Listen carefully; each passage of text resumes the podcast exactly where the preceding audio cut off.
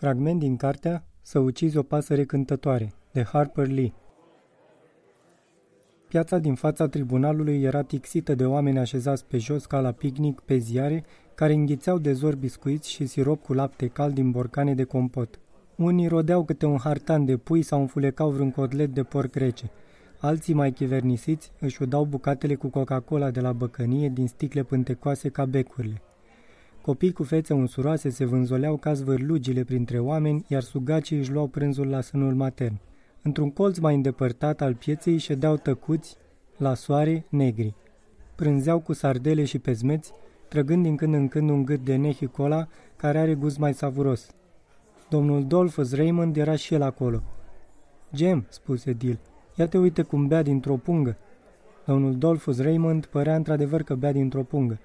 Două paie galbene ieșeau din gura lui pentru a se afunda într-o pungă de hârtie cafenie. N-am mai văzut pe cineva bând astfel, șopti Dil. Oare cum face de nu-i curge lichidul din hârtie? Are înăuntru o sticlă de Coca-Cola plină cu whisky, chicoti Gem. O ascunde ca să nu se supere doamnele. Hai să vezi cum suge din ea toată după amiaza. O să iasă la un moment dat afară ca să o umple din nou. De ce stă la oaltă cu oamenii de culoare?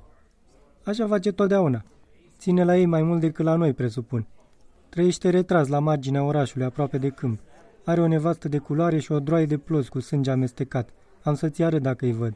Nu pare un neisprăvit, opină Dil. Nici nu este. Are o fâșie de pământ care se întinde de-a lungul râului și, în plus, coboară dintr-o familie de spiță veche. Atunci, de ce se poartă așa cum se poartă? Așa e el, început Gem să explice.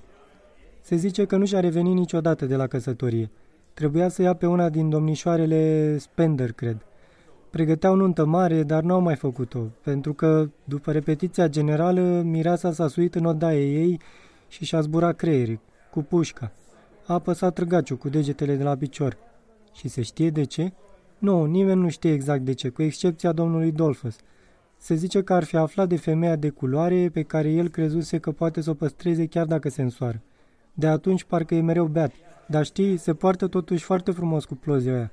Gem, ce e aia copil cu sânge amestecat? întreba eu. Jumate alb, jumate negru. I-ai văzut și tu, scout. Îl știi pe roșcatul acela cam într-o ureche care e comisionar la băcănie. E alb numai pe jumătate. Sunt niște oameni foarte triști. Dar de ce triști? Fiindcă n-au niciun rost. Oamenii de culoare nu-i vor pentru că sunt pe jumătate albi. Albii nu-i vor fiindcă sunt de culoare. Așa că nu-s nici în car, nici în căruță. N-au, cum s-ar zice, niciun rost. Am auzit însă că domnul Dolphus i-a trimis pe doi dintre ai lui în nord. Acolo nimănui nu-i pasă dacă ești de culoare orba. A, uite pe unul din ei. Un băiețaș care se ținea strâns de mâna unei negrese venea spre noi. Mie mi se păru negru de-a binelea. Culoarea era ciocolatie închisă, nasul cu nări largi, dantura superbă. Ăsta e unul dintre puști, mai sublinie frate meu odată după ce trecu perechea. Dar cum poți să-ți dai seama, făcut dil nedumerit? Mie mi se pare negru. Uneori nu poți să-i deosebești dacă nu știi cine sunt, dar el e sigur pe jumătate din spița Raymond. Totuși, cum poți să-ți dai seama?" insista eu. Ți-am mai spus, Caut, că trebuie să știi cine sunt. Atunci de unde știi că nu suntem și noi negri? Unchiul Jack Finch e de părere că nu putem ști sigur. Zice că, pe cât poate el urmări familia Finch în trecut, nu suntem. Dar cine știe dacă n-am venit de-a dreptul din Etiopia de pe timpul Vechiului Testament? A, dacă am venit de pe timpul Vechiului Testament, e prea mult de atunci ca să mai conteze. Așa mă gândesc și eu în cuvință gem. Dar pe aici, pe la noi, e destul să ai o picătură de sânge negru ca să fii socotit negru de-a binelea. Hei, ia uitați-vă! Ca la un semn nevăzut, cei ce prânzeau în piață se ridicaseră împrăștind bucăți de ziar, de hârtie, de celofan și de împachetat. Copiii trăgeau de fusta mamei lor, sugacii erau instalați în brațe, în timp ce bărbații cu pălăriile pătate de sudoare își adunau familiile împingându-le înăuntru prin ușile tribunalului. În colțul depărtat al pieței, negri și cu domnul Dolphus Raymond se ridicaseră și în picioare și ștergeau pantalonii de praf. Numărul mic de femei și copii anihila impresia de atmosferă sărbătorească.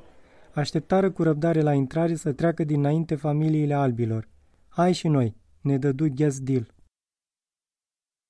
A fost un fragment din cartea Să ucizi o pasăre cântătoare, de Harper Lee la editura Polirom. Lectura George Hari Popescu